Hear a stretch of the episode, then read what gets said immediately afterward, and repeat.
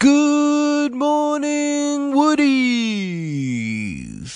It's uh, Tim here uh, with another edition of Morning Woods. Um, here to recap last night's uh, thoroughly entertaining uh, Big Bash game between the uh, hometown Brisbane Heat against the uh, much fancied Melbourne Stars.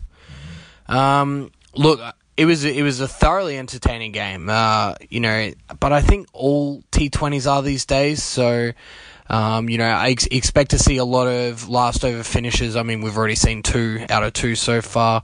Um, you know, some spectacular fielding, great catches, high scoring affairs, things like that. That's going to be normal for this tournament, I think. Um, so we'll get straight into it. Uh, Brisbane uh, batted first, and uh, look stock standard Brendon McCullum just getting us off to a great start like he usually does. Um, but the difference in this game uh, and historically for the Brisbane Heat was, you know, uh, quick start was backed up finally, and we saw some great cameo appearances from uh, Joe Burns, um, Alex Ross, and even uh, at the back there.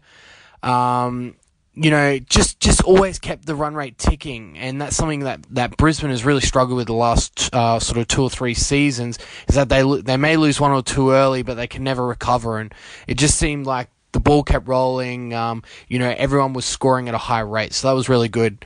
Um, McCullum also alluded to when they were fielding is that I think they're going to utilize cutting in that in that floating position, and basically any time from the twelfth over onwards, I think if there's a wicket, cutting's in regardless of the situation. You know, he can't be wasted um, in the you know to come in in the last two overs, and we saw that in previous seasons where you know his his run, his late innings run is is come too late for him.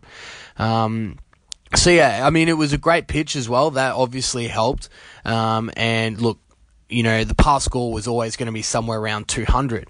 But the problem for Brisbane as well is that, you know, they've given up uh, you know, uh, they've given up 200 run leads uh, in T20s in the Big Bash. So, you know, that was going to be the problem for them. It was 200 plus actually going to be enough for them. Um, with the Melbourne bowlers, look, uh, you know, I'm a stickler for spin in the power play. I love it. And uh, Michael Beers, he's always been that for them uh, the last couple of seasons. And, you know, he picked up two wickets. Uh, Peirson again failing to fire. And um, his second wicket was uh, Sporting Wood's favourite, uh, Sammy Heazlett. just, just skied one, wasn't really looking at the ball, trying to hit it too hard, I think. Um, you know, the star of the, the game um, was Marcus Stoinis. Uh, three wickets for him. Um, the other, the other surprise, well, it's not so surprising, is James Faulkner. He only bowled the one over, and it was actually the first over of the game. So, don't know what they were thinking there. Was it a tactic? You know, did they not like the matchup with Cutting at the end there? Because you know he's historically known as the finisher, and that's with both bat and ball. You know, he hasn't been thereabouts the last couple of years in the Australian lineup, so maybe that's maybe it's a sign that you know he's kind of tailing off. Uh, one thing I did want to point out was uh, the Stars were quite unlucky with some high waist no balls. They probably were, but you've seen a lot worse let go, and the issue for them was it cost them. There were some massive uh, boundaries off off the free hits for them, and look, you know they lost by 15 runs in the end. They probably scored about that much off the um, free hits from the uh, high waist no balls. So something to look at uh, throughout the tournament, I think, and see how they adjudicate uh, the uh, high waist no balls. Uh, so Melbourne, you know, they've got they've got a lot of stars, but it, you know, on paper the batting didn't look that that deep, to be honest, and it was kind of found out. We saw some early wickets. Uh, Brisbane did bowl quite well actually, but uh, you know, one of, one of the Melbourne Star stalwarts throughout the Big Bash has been Luke Wright, and he just couldn't get it going uh, last night.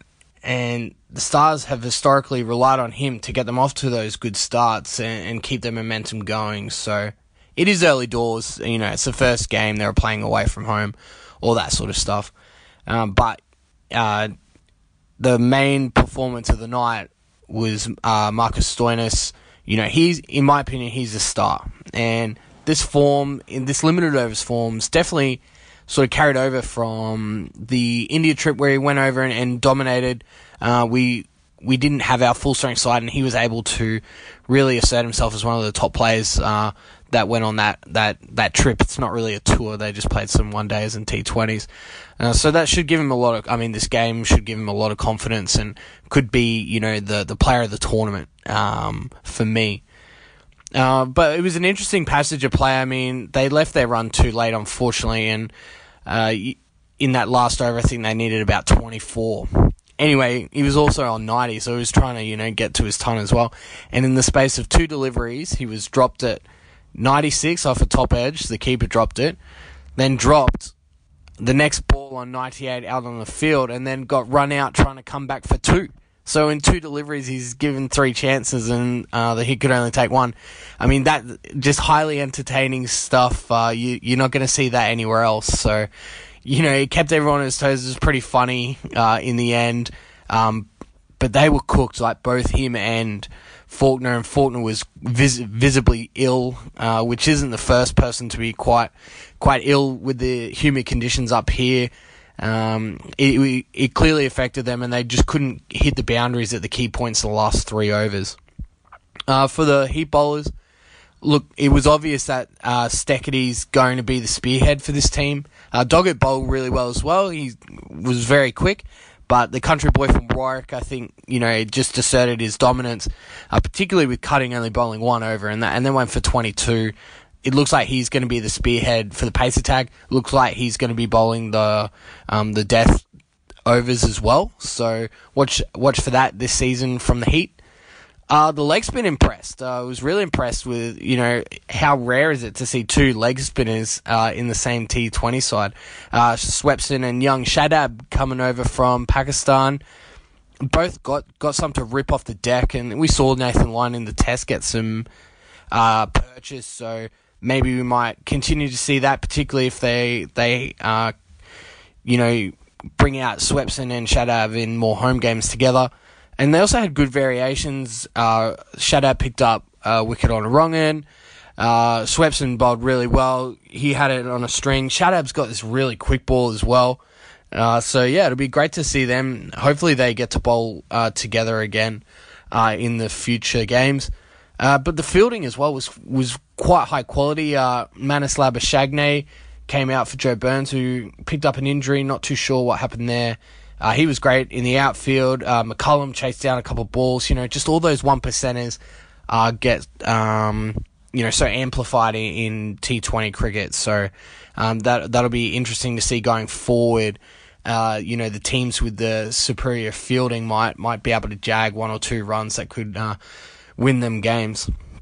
Uh, one disappointing note, the crowd was only 27 and a half, which is about two thirds full. We saw last year, um, the Gabba sold out all four games.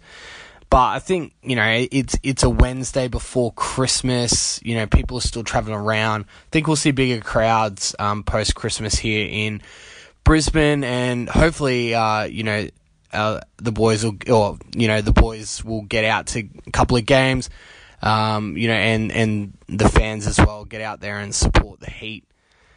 Um, one other thing before I go, Chris Lynn, look, he, he was an outsider's chance to play. They kind of made it seem like he was was going to play before the game, but didn't didn't dress. They're expecting him back for the next game, but they expected him to play this game, so you know who knows what'll happen there. But if they keep this form up, you know, with with people actually giving genuine cameos for the Heat. Uh, you know, you add Chris Lynn to that lineup, it's going to be dangerous. So it'll be great for him to come in for Brisbane fans and light it up like he's done the last couple of years. So uh, I hope everyone enjoys their day and continues to uh, support the Big Bash and keep an ear out for us uh, doing our morning woods recapping um, all the action from the Big Bash. Don't forget to uh, give us a like on Facebook. Our Facebook page is Sporting Woods. And give us a follow on Twitter. Our Twitter handle is at sporting underscore woods.